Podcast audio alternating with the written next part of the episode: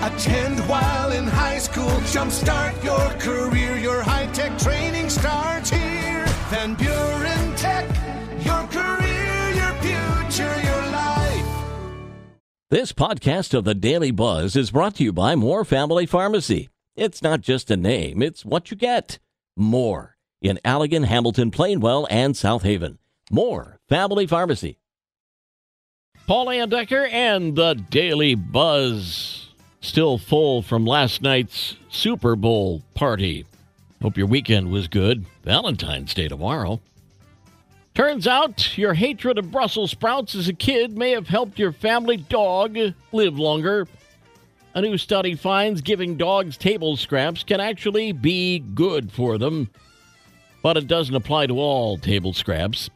Researchers at the University of Helsinki say scraps made of non processed foods are better for dogs than most dry foods, which tend to be highly processed.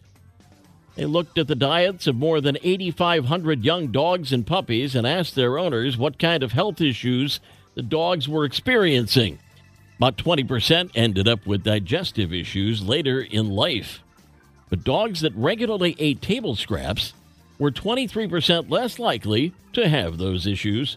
They also found one thing that was even worse for their digestive system than dry food rawhide chews, as puppies were 117% more likely to end up with digestive problems.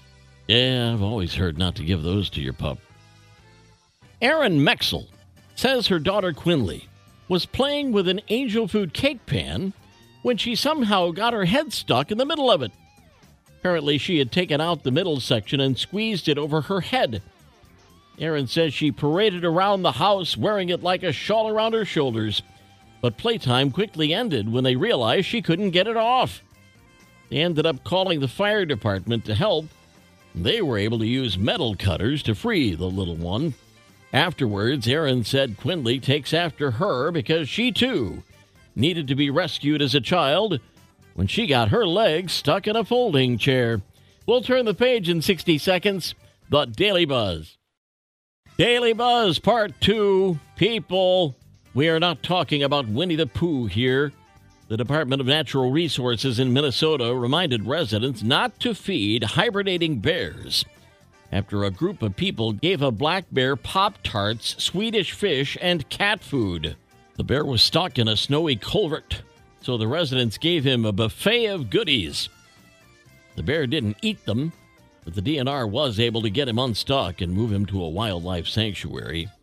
Maybe it's time we all had a chat with our single and ready to mingle grandparents because romance scams have gotten out of control. Last year alone, American retirees were tricked out of a billion dollars and they're worried some unsuspecting seniors will lose their shirts this Valentine's Day. 73,000 Americans fell victim to a romance scam in 2022, fewer than the year before, but swindlers got more money out of them than ever. We've all been there, right? You get a bad night's sleep and you're irritable the whole day. New study finds a lack of sleep can increase a person's aggressive behavior Scientists found that getting a poor amount of sleep can increase hostility in people, which then leads to conflicts in their personal and professional relationships. Knucklehead news out of North Dakota. Nothing says you really need to wear glasses quite like driving a truck into an eye doctor's office. Police say the driver of the pickup somehow lost control of the vehicle and crashed through the front window of Premier Optical in Fargo. Firefighters responded to the scene and found two people stuck inside the truck. Fortunately, no one was hurt. A person inside the office got out of the way of the truck and escaped injury. The building suffered some structural damage. It's unclear if any charges have been filed. Hope he picked up a pair of glasses before backing up out of the store. The Daily Buzz. Paul L. at Midwest Family SWMI is my email address. If you come across things I should buzz about, send them to me.